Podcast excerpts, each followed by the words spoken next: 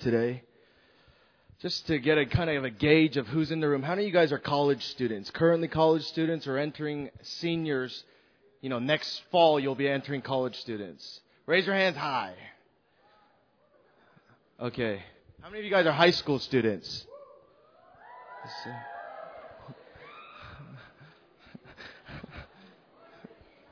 I don't understand why that's more exciting, but I like that. Yes, my wife. My wife's uh, her name is Grace Kim. She is not Korean. She's blonde haired, as blonde as they come.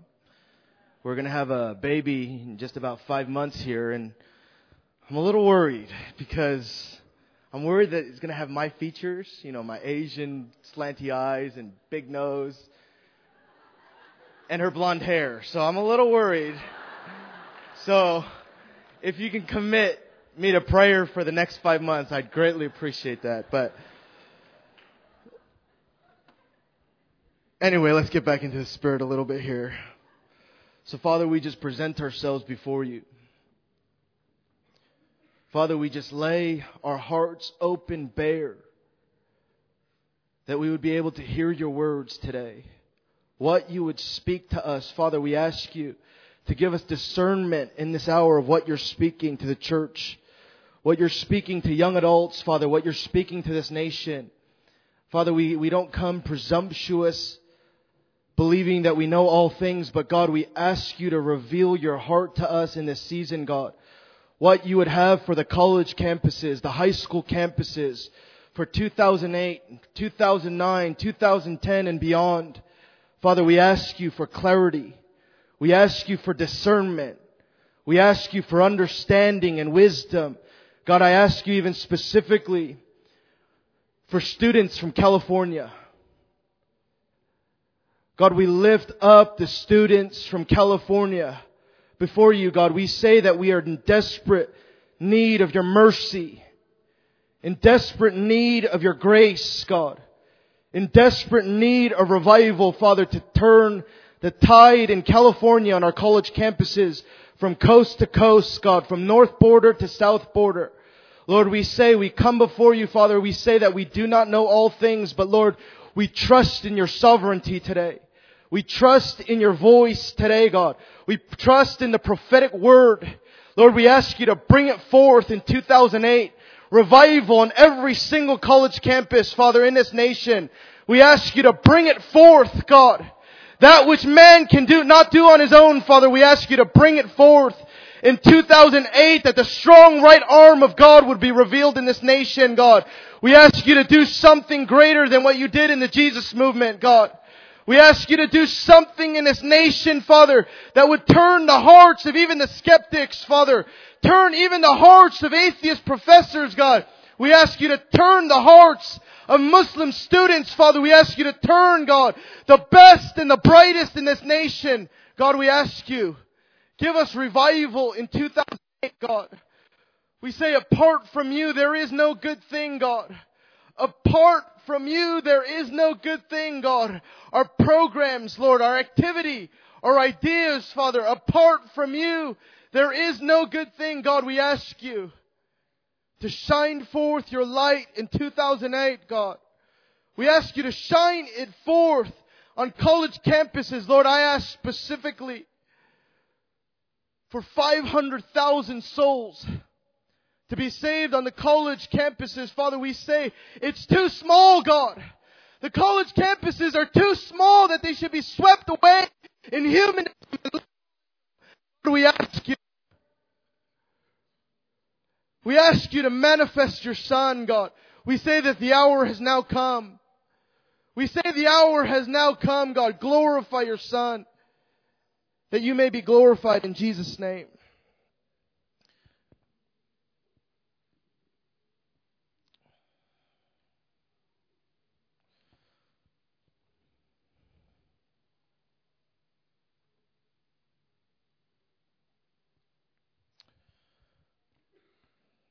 I believe that we're probably in the most critical juncture of our nation's history.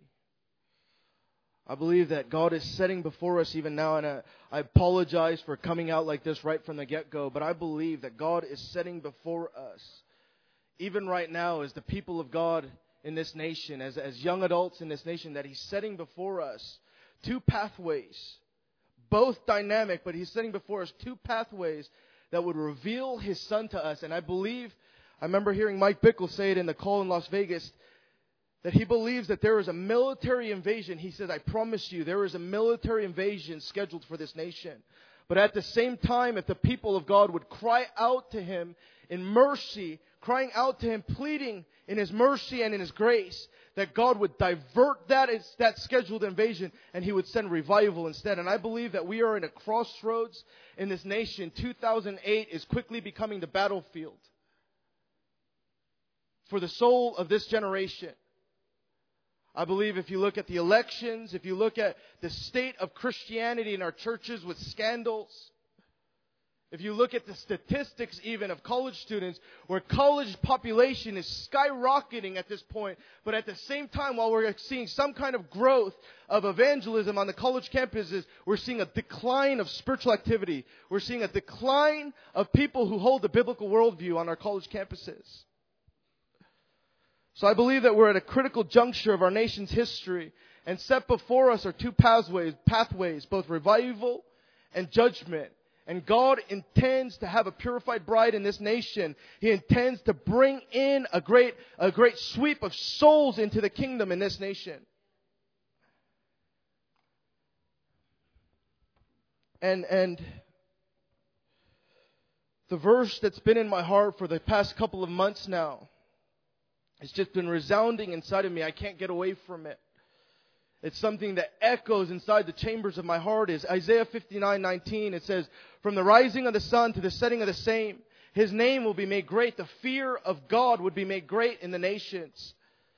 And then it says this when the enemy comes in like a flood there God will raise up a standard to resist the onslaught of the enemy to resist the attack on this generation. And it's been something that's been uh, bubbling up inside of my heart the past couple of months because I believe that apart from God, we have no solution to the crisis facing our nation. And if you don't think there's a crisis in this nation, I think we need to wake up to the call that God's calling us to. Because if you look across the board, across the landscape of American Christianity in this generation, all we're seeing is scandal. All we're seeing is better programs, better ideas, but lack of fruit. But I believe that a generation is rising that's saying no to this kind of mentality, that's saying no to this kind of, uh, Uh, of, of laziness and spiritual apathy. Because here's the question. The question is not what is emerging in churches today. The question is not what is the next idea of community or what is the next idea of what, what the expression of Christianity is going to look like. The next question for us is this. Are we preparing ourselves for Jesus to return to the planet earth? knowing that a series of revival or a series of judgment is scheduled for this nation. You have to ask yourself this question Am I prepared? Am I preparing others around me with the voice that God's given to me? Whether it's two or three or four or five hundred, five thousand or five hundred thousand. The question you have to ask yourself is how am I using that voice in this present hour?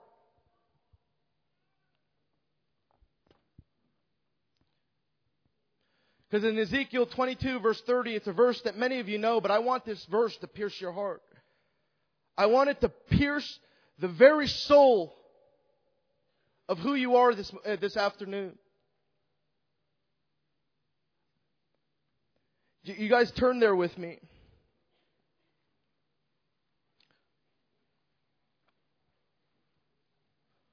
I know that many of you guys know it, but I want you guys to be familiar and comfortable with flipping the pages of Scripture because what you have in front of you is the Word of God. You have to understand that this book that you have in front of you is not just another history textbook, it's not another educational resource. This book that you have in front of you is the Word of God, the present tense Word of God. And as such, it should be treated as such. Don't approach the Word of God as if it's just another book it's just another idea or it's just five chapters that you need to get through every day to, to, to satisfy the religious quotient inside of your heart to say, I've accomplished the duty of Christianity today. Present yourselves before the Word of God as the very Word of God itself. Because this is not the words of Shakespeare. This is not the words of Billy Graham. This is not the words of Dostoevsky. I say this sometimes and my friends always afterwards say, why do you use Dostoevsky? Nobody knows what Dostoevsky, who Dostoevsky is. You college students, I hope you know who Dostoevsky is. This is the Word of God. You see, a lot of times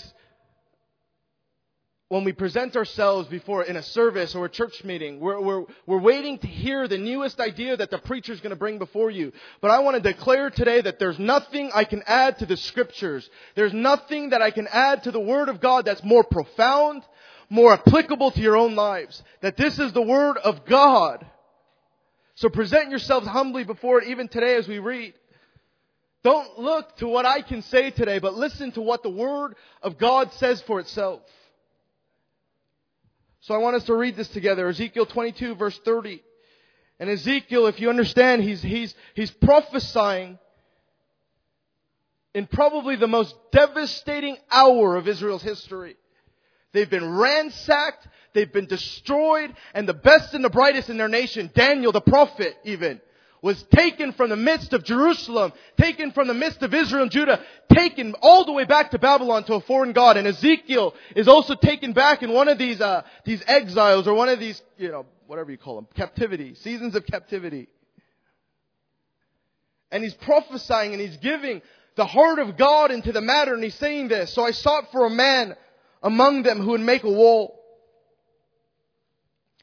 I want to say that again. So I sought for a man among them who would make a wall and stand in the gap before me on behalf of the land that I should not destroy it. But the very next phrase, let this verse strike your soul, let it haunt you. Because I believe that we're in a similar situation in this nation that if we do not respond to the call of God to prayer, fasting, repentance, if we do not respond to the call of God to give ourselves wholeheartedly to the purpose of God in this generation, I tell you what, God will say this of you in this generation. May it never be said of this generation, the next phrase that I'm about to read. But I found no one. May it never be said of this generation that God did not find an intercessor. With all of our religious activity and all of our programs of evangelism, feeding the poor, prophecy, healing, and now those are all good things, but you have to understand God is looking for a friend who will throw themselves in the gap and say, God, no! God have mercy!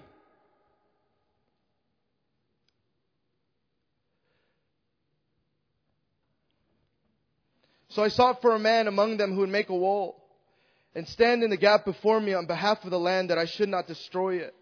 But I found no one. I want to say to you guys sitting in this room today,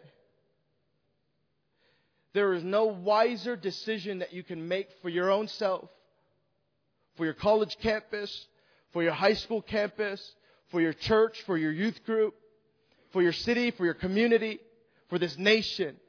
There is no greater calling or no greater vocation that you can give yourself to than the ministry of intercession in this hour. I believe, and I'm just one human being, but I believe that the corporate word for the hour right now is to gather together.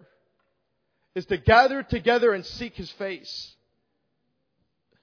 I believe that the corporate word for the hour is Malachi 1:10 where it says, "Oh that there would be someone who would shut the doors that they would not kindle fire on my altar in vain." Because the very next verse in Malachi 1:11, Jesus has a plan for the earth that his name would be made great among the nations. He has a plan for a worship movement that would reach the ends of the earth, from from from from the west to the east, from the north to the south, every nation every city. It says in Malachi 1:11, from the rising of the sun to the going down of the same, my name shall be made great among the nations. In every city, in every region, it says incense shall be offered. in every city, in every nation, incense, the ministry of prayer and worship will be offered. Listen, this is where the church is headed at the end of the age. This is where the church is headed at the end of the age. In Isaiah 56 verse 7, a verse that many of you guys that are, are interested in prayer may know very well. It says Jesus or Isaiah is prophesying the heart of God and he says, my house shall be called a house of prayer for all nations. When God is speaking about His own people and the function that His people should live in, He doesn't say, my house shall be called a house of feeding the poor. He doesn't say, my house shall be called a house of prophecy. He doesn't say, my house shall be called a house of evangelism. He says, at the end of the day, He says, my house shall be called a house of prayer. And the people of God have to grab a hold of this reality. That God intends for His people to be a praying people. In Matthew 21, after Jesus enters into the city of Jerusalem on His way to be crucified, to establish his, himself again and to, to assert his authority against the usurper of the earth, Satan. Days before he's about to enter or walk onto Golgotha and be crucified. Just days before, he walks into the temple of God. And it's a story that many of you guys know well, and you guys might think, wow, that's an intense Jesus. But he walks into the temple, and he looks at the money changers. He looks at all the activity and all the programs of the temple. And Jesus, the King of Kings and Lord of Lords, turns over the temples, kicks over the tables, turns over the tables and kicks them over. And I believe that what Jesus was doing in Matthew 21 was he was establishing the culture that was supposed to take place in the New Testament. And he kicks over the tables, he's overthrowing the old order, the old guard, and he's saying this is the way that the people of God are going to be reoriented. Jesus himself, out of his very own mouth, prophesies, my house shall be called a house of prayer. Listen, this is not a good idea. Prayer, gathering together is not a good idea. This is our only method of rescuing a generation in crisis. This is our only method of saving a generation that the Lord has given to us. Listen, this is the only method that the Lord's given to us to save this generation. We have no apart, hope apart from Jesus. We have no solution. There is no good idea or good program that's going to save this generation. Jesus himself has to step into the scene and say, no more.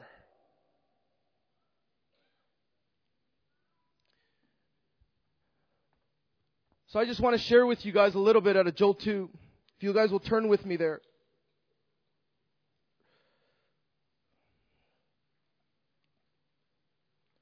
Because I believe that this is the strategy that the Lord's given to us to respond to the crisis of this hour. To give you guys a little bit of context, Joel was a prophet who likely prophesied maybe 20, 30, 40 years that within a generation of the darkest hour of Israel's history when Nebuchadnezzar would come in, ransack the nation, steal the best and the brightest from the land, and take them back to a foreign land to serve a foreign God. Joel is prophesying because what happens in Joel 1 before we even step into Joel 2. But what happens in Joel 1 is, is, is, Joel is looking at the crisis that's just touched his nation of locusts that have come and consumed the vegetation. And you have to understand, Israel was an agrarian society, a society of farming, and, and, and it's the way they found their livelihood. But locusts had come and devastated everything. All the crops were devastated. The people were starving. And Joel is looking at that in Joel 1 verse 13. He gives the first prescription. He says, guys, look, look what's happened to our nation. Gird yourselves and lament. Lie all night and weep between porch and altar. Even after the crisis has come, Joel is warning his folks and saying, guys, there's something right around the corner. There's something coming right around the corner that's far worse than even the locusts that have come and consumed our crops. And I want to say to you guys today boldly, though you may not understand it yet, I want to say to you guys boldly that there is a crisis right around the corner in this nation. Far greater. The, the enemy is planning something for this nation that's far more devastating than anything the earth has yet seen. A man that's known as the Antichrist will emerge onto the scene and will be the most wicked man and perverse man that's ever walked the earth. He will come onto the scene and begin to devastate the nations. But God has a holy prescription. When it seems like there is no hope, when it seems like there is no remedy, God still has an ace up his, up his sleeve. And this is that. Blow the trumpet in Zion. Consecrate a fast. Call a sacred assembly. Joel 2.15. That this is the prescription of God for a generation that's going to hell in a handbasket. College students. Only a few years ago, I was a college student. I remember walking my campus and thinking, God, there is no hope for the godlessness that's touched our college campus. And I know many of you have felt that loneliness. Where you're just one of just 10 or 20 or even one of 500 on a college campus of 50,000 that's giving themselves to prayer and fasting for revival on their college campuses. I know that feeling of despair. I know that feeling of loneliness. But I tell you what, God has given to us a blueprint to follow. There is no blueprint apart from this, guys. There is no strategy. There's no plan B. God's given us His prescription, and this is what He says. Verse 12. Actually, let's start at verse 1. It's blow the trumpet in Zion, and we have to understand that, you know, a lot of us might be familiar with Joel 2.15, where it's blow the trumpet in Zion, consecrate a fast, and call a sacred assembly. In Numbers 10, it gives the, the, the, um, what am, what's the word I'm looking for? It gives the rationale between, behind, the two reasons that God has ordained for us to blow the trumpet in this nation, or in Israel at the time. The first being a military invasion when they begin to see the enemy nation surrounding them, they blow the trumpet. The other time, the only other prescription to blow the trumpet, to call the nation in any way, is to call them to fast and prayer. And we have to understand that there's not one trumpet in Joel 2, there's two. Joel 2:1 is the first trumpet. It's blow the trumpet in Zion and sound an alarm in my holy mountain. Listen guys, this is not just some good song that you dance to. This is a reality that Joel was prophesying of. He was saying, guys, there's something coming. Blow the trumpet in Zion, sound an alarm. Let something inside of you wake up from the spiritual lethargy and apathy from the, a nation dying all around you, from your college campuses dying all around you. Wake yourself up. There's a crisis coming if we don't gather ourselves and pray. If we don't gather together and seek His face that He might send revival. And so we see in verse 1, blow the trumpet in Zion and sound an alarm in my holy mountain. Let all the inhabitants of the land tremble, for the day of the Lord is coming, for it is at hand. And then verse 2 through 11 it describes an army, a fierce army. That's not Joel's army, by the way. But a fierce army. But if you jump to verse 11, probably one of the most shocking revelations for the nation of Israel at the time when Joel was prophesying. He says this, and the Lord gives voice before his army, for his camp is very great, for strong is the one who executes his word. For the day of the Lord is great and very terrible. Who can endure it? Endure it? Joel is describing a military invasion that's so fierce that Israel is thinking, my goodness, what is that which is coming right around the corner? But Joel stands there and he says, but guys, you don't get it. Your greatest enemy is not the military invasion. Your greatest enemy is not Muslim militants. Your greatest enemy is not your liberal, humanistic professors. Your greatest enemy is not scandals. Your greatest enemy is God Himself. And we have to catch this. In the West, we might not understand this because we've been fed, fed cotton candy religion. Fills you up, but it's no substance. But if you read all throughout the prophets, we begin to see that it's, it's not man or the enemy or the foreign nations invading that's our greatest enemy. We begin to see that God is setting himself against the stubborn people, not because he hates us, but because he desires to have all of our heart. And verse 12 makes this clear and he says, this is the prescription. You know what's coming right around the corner. And he says, verse 12, now therefore, that's good news. Now therefore, says the Lord, turn to me with all your heart, with fasting, with weeping, and with mourning. This is phase one. Turn to God with all your heart. Joel is emphasizing that which Jesus would call the greatest commandment in Matthew 22. You shall love the Lord your God with all your heart. This is Joel's call to a people, and I want to say this to you guys today, that this is our hope, that if we will turn to God with all of our heart, not 98%, not 99.999999%. God wants everything. God wants our whole heart.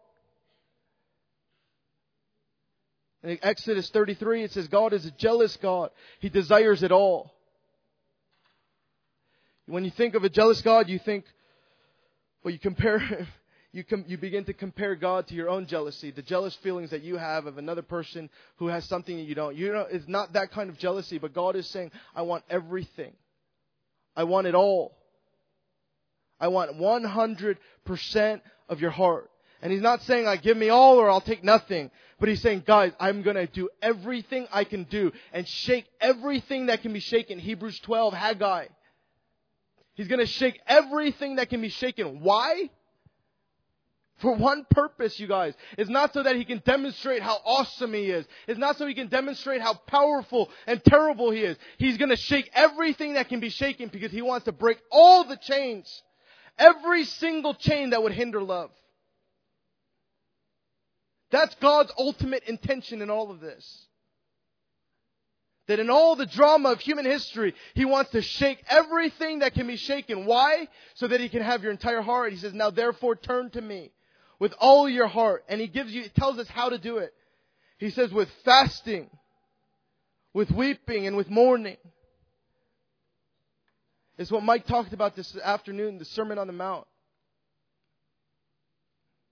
with fasting, with weeping, with mourning, the Beatitudes.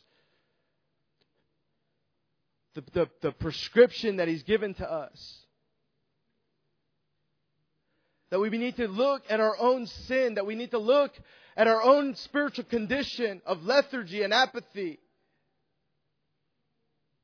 And we need to begin to, to weep and to mourn. To shed tears over the sinfulness of our own hearts. That this is one of the hardest things that we can do is verse 13. Surrender your heart and not your garments. That we can rend all of our outer works. That we can rend all of the superficial things that everybody else sees. Well, yeah, I know I got a little bit of anger. I know I'm struggling with lust. Everybody knows that. But God's saying, I want to get to the heart of the matter. I want you to rend it all. And if a better translation of this, or a more, a more uh, easy to understand translation of this, is to tear it. It's going to be painful, you guys. But we need to come to the place that we say, God, we want you to have everything. Anything that hinders love. God, kick away all the obstacles, all the props. Remove them from our hearts. And God's saying, examine yourselves. Rend your hearts. Tear your hearts in this season.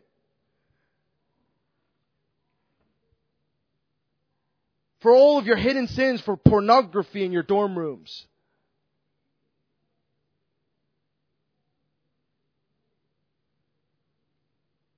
And we think that's the big sin, but God, God makes it clear anger, outbursts of wrath, dissensions, all of these things. We, we've, because we've become such a hyper-sexualized culture, we focus on lust and sexual activity alone. But I want us to examine even the things that we don't think are that bad. Begin to examine your anger, your snappy attitudes, lying, deceit, exaggeration, wholeheartedness, friends. Wholeheartedness. This is what it takes is that we need to tear our hearts.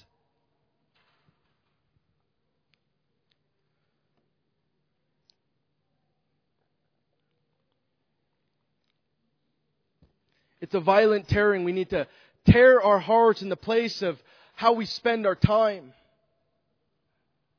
Spending three hours in front of video games and movies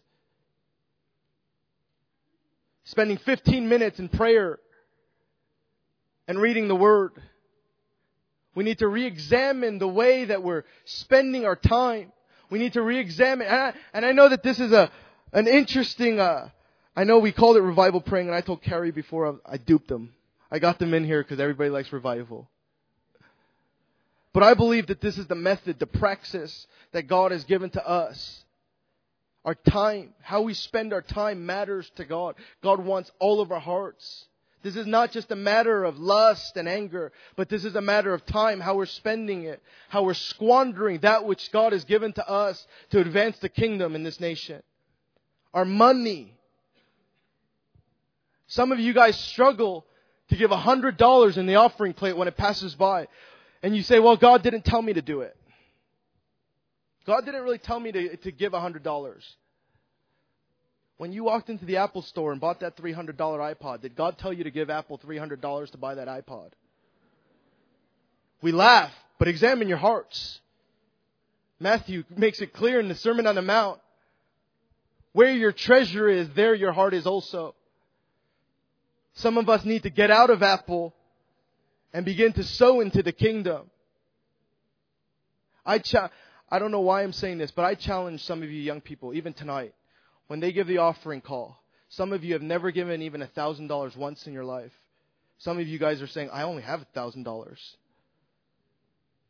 I want to challenge some of you young people tonight. When the offering plate comes around tonight, I don't know why I'm saying this. Give a thousand dollars. Write that thousand dollar check. Because where your treasure is, there your heart is also. $200 jeans. You think you don't have a problem with money. $300 iPods. $50,000 cars. Well, is it wrong to have a six figure salary? No, I'm not saying it's wrong to have a six figure salary, but I tell you what, there are missionaries lack, in lack and in want overseas that are not able to go to the field because we're not supporting them. Let that strike you. Let that strike you. In Japan alone, it costs $2 million. It costs $2 million to save one person. It costs about $2 million in Switzerland for the efforts of missionaries in those nations to present the gospel to one person who would receive Jesus into their hearts. Let that strike you. You think you don't have a problem with money. Our speech.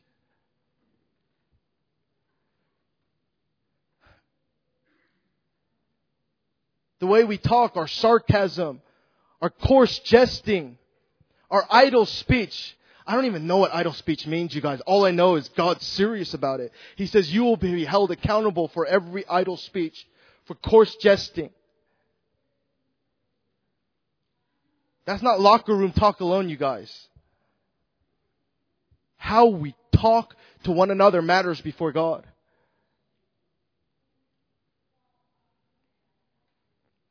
And we think lust is the big issue.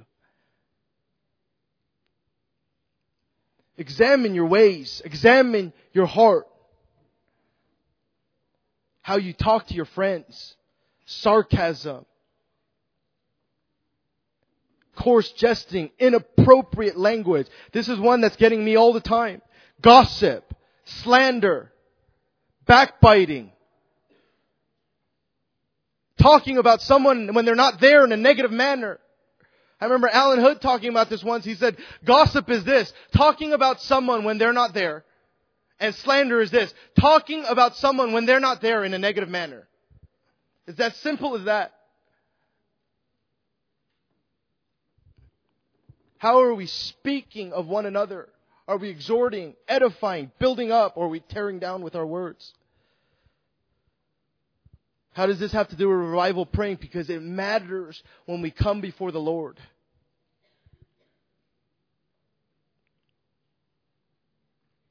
Our eyes.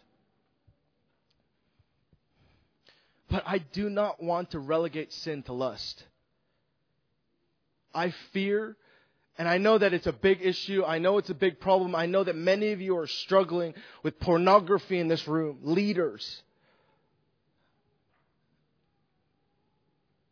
But I want to, I want to be clear today that lust alone is not just pornography, but it's the second glances.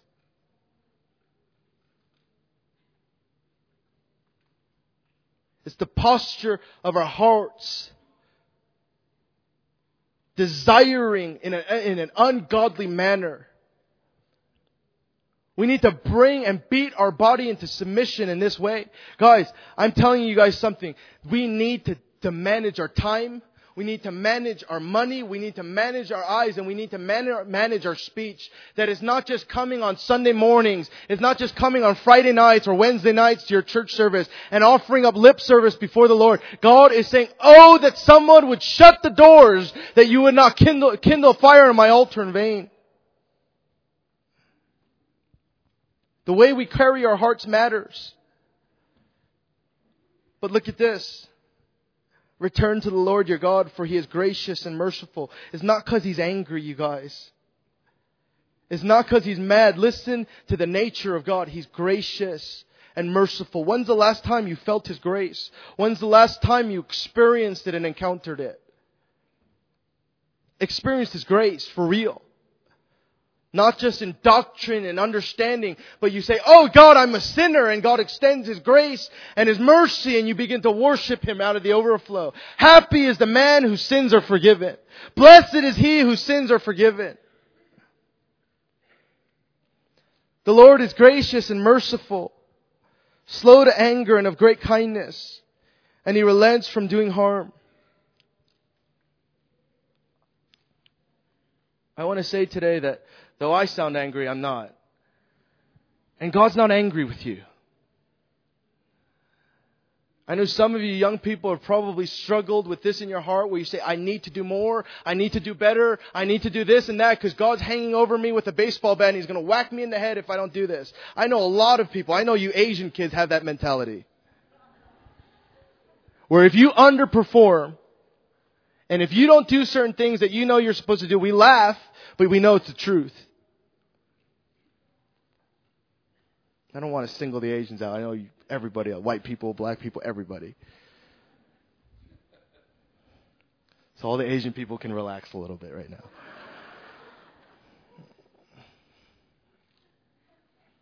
But I want you to know something. God's not angry with us. He's slow to anger. He's good. He's merciful. He's of great kindness. What does that mean? Have you experienced the great kindness of God. Really experienced the full assurance of salvation in our own hearts. That there's nothing you can do to separate you from God. That there's no, you know what I mean by that. Don't reject Him. Verse 14, who knows if he will turn and relent and leave a blessing behind him? And that's the great perhaps of God, what we like to call the great perhaps. Who knows? God is saying, come present yourselves before me. He's leaving up. He's not saying that this is some kind of formula and equation. He's saying, guys, press into me. Press into me with all of your hearts. Who knows what that market? Who knows what that kairos moment is when you've done it? When you rend your hearts, when you come before Him, rending your hearts and not just your garments, when you come, come before Him, leaning into His sovereignty, into His mercy, into His kindness, into His goodness, when is that time? Who knows? God's not saying it won't come, but He's saying press into me. It's an invitation to press in.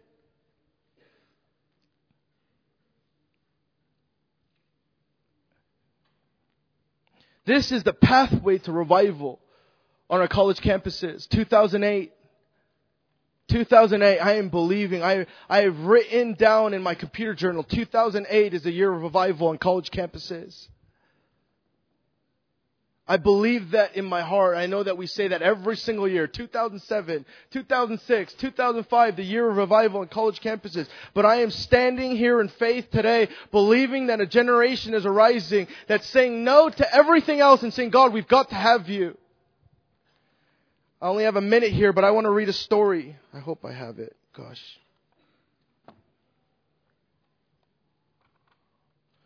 Never mind, I don't have it. Oh, no, that's not it either. Well, here's the story. A man named Dick Eastman, a general in this nation of prayer. In 1971, he has a vision where he's walking up to a structure, a, wooden frame, gigantic structure, and he realizes it's a house.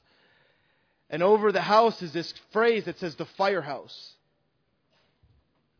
And he's, he's a little bit confused, so he walks into the, to the house and he, he meets a young man. He says there are young people that are filling the house. And he says, what, what does this mean, the firehouse, He's in this vision in 1971? He says, what does this mean, the firehouse? And the young man says, in every single community, there's a firehouse in every city. And they're called upon to put out fires. And in the vision, this young man is talking to him and he's saying, what we're doing here is we're calling this a firehouse because we want to see fires started in every community. He says, this is our ministry. We start fires. I'm believing that the year of 2008 will be the year that the fire starts on college campuses. 2,600 college campuses in this nation. I'm friends with other ministry, prayer ministries like Campus America, which is related to 24-7 prayer, Pete Greig in the boiler room. They're believing that by 2010, there will be a sustained community of prayer on every single college, uh, on every single college campus. And I'm saying here today is we're leading this thing called the Luke 18 project to, just to give you a little bit of information. I know we gotta go, Carrie. Just to give you a little bit of information, we're starting something called the Luke 18 Project, and our vision is that by 2010, there will be a sustained prayer furnace on 2,600 college campuses in this nation, from coast to coast, from border to border. Believing that the only pathway that God has given to us is shut everything else down and gather together, whether it's in two or three. Whether you gather in two or three, God's there in the midst of us. That we've tried all of our evangelistic programs. We fought every skirmish. We fought every evangelistic battle, but we're losing, we're still losing a generation. And I want to offer to you guys a bold, innovative idea for 2008 to 2010. Start prayer meetings on your college campus. Start prayer meetings on your college campus, whether it's two or three or fifty or a hundred, whether it goes day and night, night and day, or it's meeting consistently week after week after week after week. One of our leaders here at the International House of Prayer had a, had a dream not that many years ago. And in the dream there was a, this giant with a shield and a spear. And it was trying to kill our, to kill this leader. But in the dream, he knew that there, he could hear in the room across the way, the prayer room, people worshiping God, people praying and interceding, and he can hear that, and he lifts up his hand, and it's a shield that the energy of the uh, of the prayers of the saints in that region are acting as a shield, as is hiding him from the wrath of the enemy. And all he has in his hand is this tiny little hammer. And this giant's 10 feet, 12 feet tall. And he jumps up and he hits him. He comes back down and the end, the, the, the, the giant is trying to kill him. He jumps back up and hits him again. And he keeps on hitting him. And it feels like he's not doing any damage. It feels like he's not doing anything to this giant. And all of a sudden, he hits him one last time. It looks like the giant's gonna go, still strong, still going. All of a sudden, he hits him one last time and the giant falls. And the Lord thunders in the dream and says, which hammer blow mattered most, the first or the last? You have to ask yourself this question, young people. Whether it's two or three who have gathered in His name, God's going to be there in the midst of Him. Which hammer blow matters most, the first one or the last one? It's sustained prayer communities. It's not just doing it for a month or two or for 40 days. I'm believing that 2008 to 2010 will be a marked season where we saw a groundswell of prayer begin to fill this nation on our college campuses. I have a vision for 10,000 leaders to be resourced, equipped to go and plant these prayer furnaces to start fires. Can I give you guys a new job description? This is now your ministry. Start fires. This is your ministry on your college campuses. Start fires. If you guys will just stand with me, I don't, I know I don't have much time. But Father, we say 2008 is the year that fires are started on college campuses in this nation, God. On our high school campuses, in our local churches, Father. In the marketplace, God, we ask for 2008 to be the year of a movement of prayer that spontaneously expands all across this nation. God, I ask you, raise, college students, raise your hand. God, I ask you for these college students that you would immerse them, that you would baptize them into a life of prayer, God, that you would make them leaders, that you would give them bold vision of prayer on their college campuses, that they would join themselves to other brothers and sisters and give themselves to prayer and fasting, not just for a day or for a night, but until God, until God, until God, until revival hits the college campuses. Let that be your cry in your hearts until God. Who knew in the, for you college students, gathered together in upper rooms all across your dorms and all across the, all across your campuses. Tarry in Jerusalem. That was the final words of Jesus to his disciples. He said, tarry in Jerusalem.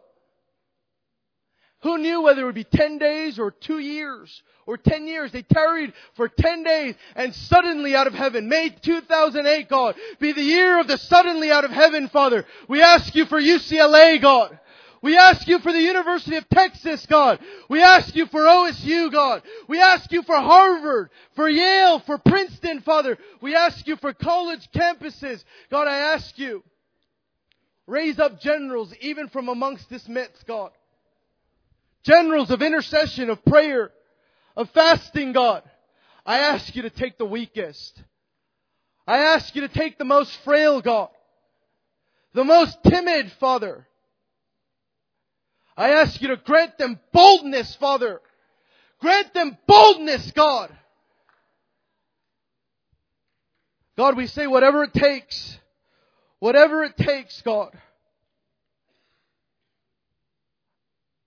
So I ask you, Lord, to baptize these students, God, in confidence. Father, I ask you beyond my, my mere weak words today. Father, I ask that you would speak to them through dreams, God, through visions. Lord, I ask you that ministries, movements, would be inside of this room. We ask, Lord, that even this day, it would be a birthing center for movements of prayer and fasting in this nation, God. We ask you for movements of prayer in Texas, in California, God. We ask you for movements of prayer today. The spontaneous expansion of prayer furnaces all across this nation, God, on college campuses, on high schools. We pray all these things in Jesus' name. Amen. If I can just